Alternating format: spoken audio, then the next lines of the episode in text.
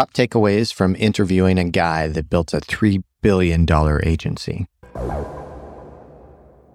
Hey guys, today we're going to talk about an interview that I did with Michael McIntyre. Michael McIntyre built a $3 billion agency in between the late 90s and early 2000s. He is quite the visionary, big thinker, and incredibly nice and humble guy. I'm always amazed after doing these interviews with billionaires and people that have built billion dollar companies how nice they are. It's like kind of like the richer they get, the nicer and more genuine they become.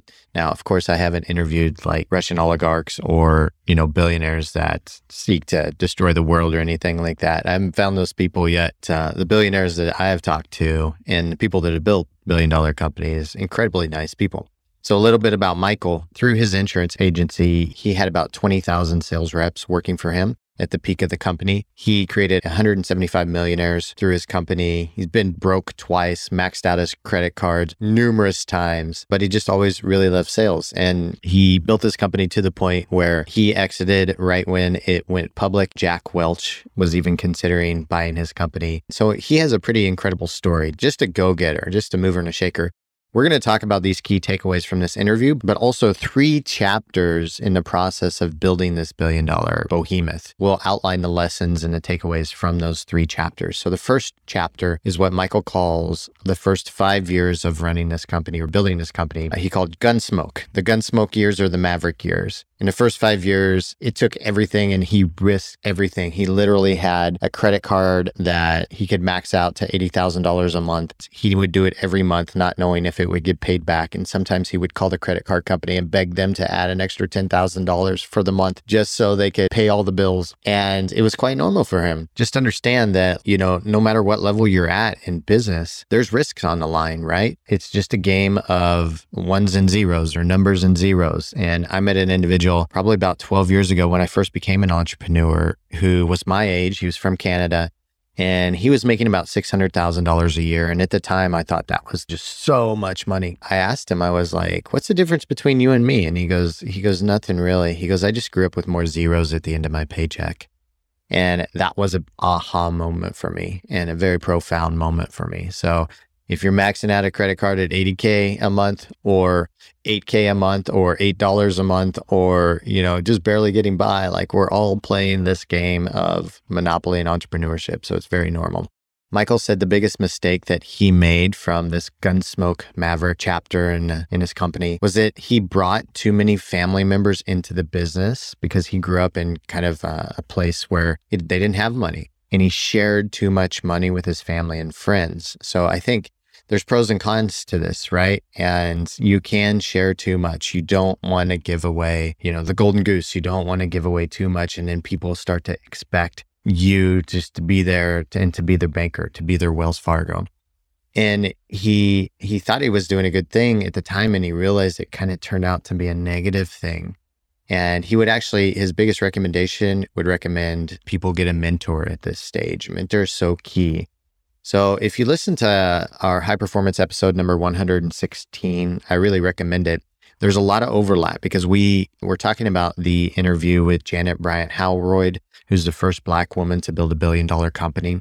She also was very adamant about getting a mentor, especially in the early games, the early er, early stages of business. And so we'll move on to the next chapter. So the second five years of building the billion dollar, $3 billion agency.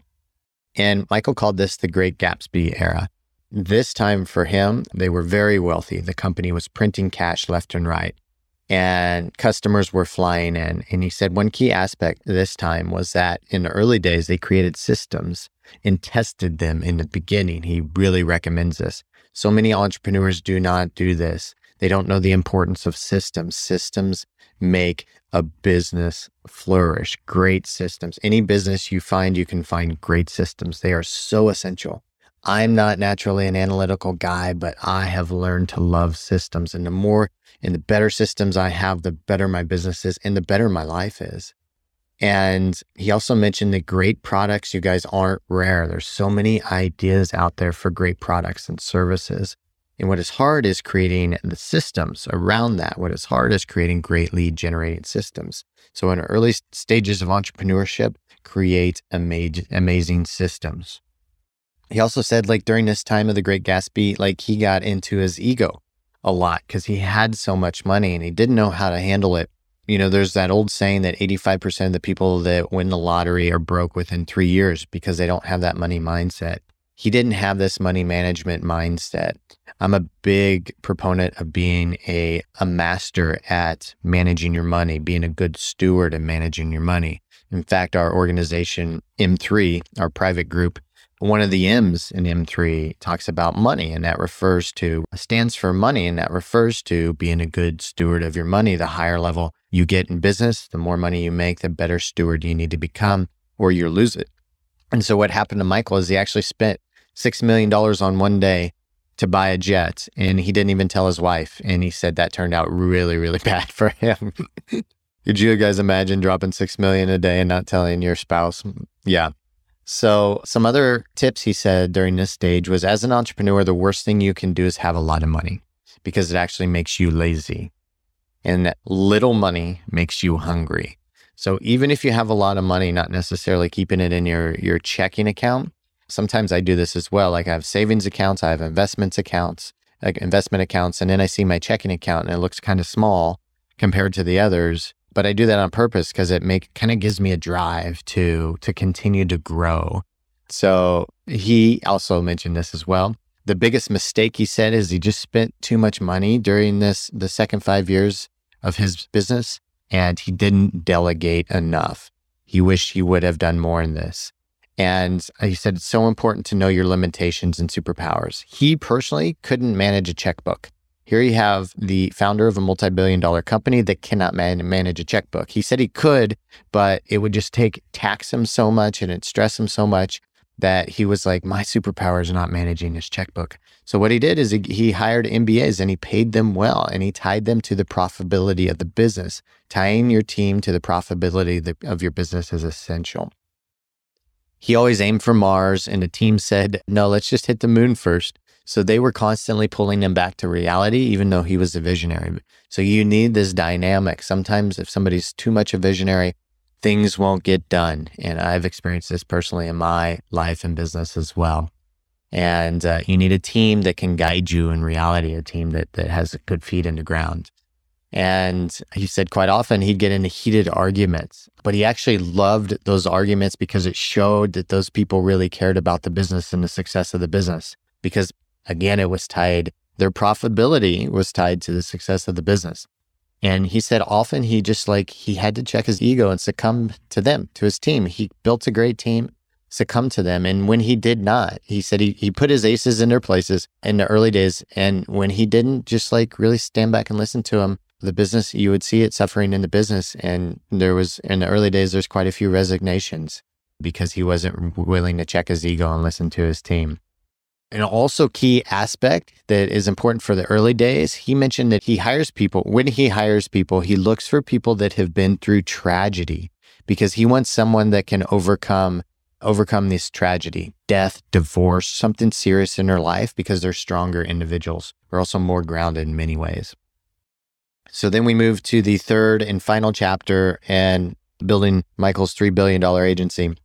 And this is the last, the third five years in the last five years. And he calls this the exit years. And what happened is Michael actually lost passion. So we're into over 10 years of working in the business. Jack Welch at the time wanted to buy his company. And he just really was resistant around bringing professional management in because he didn't want to let go of his baby, but he no longer had passion for this business. His pockets were full. And then eventually he decided to, to sell and to exit.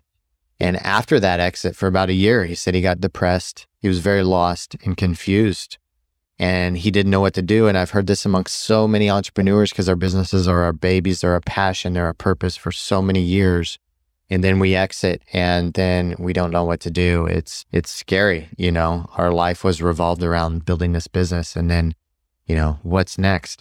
And so, for anybody out there that does exit their business, have some goals that are not tied to just immediately jumping into another business that you can go do. Maybe you want to become good at martial arts or travel the world or really spend time with your kids or your spouse.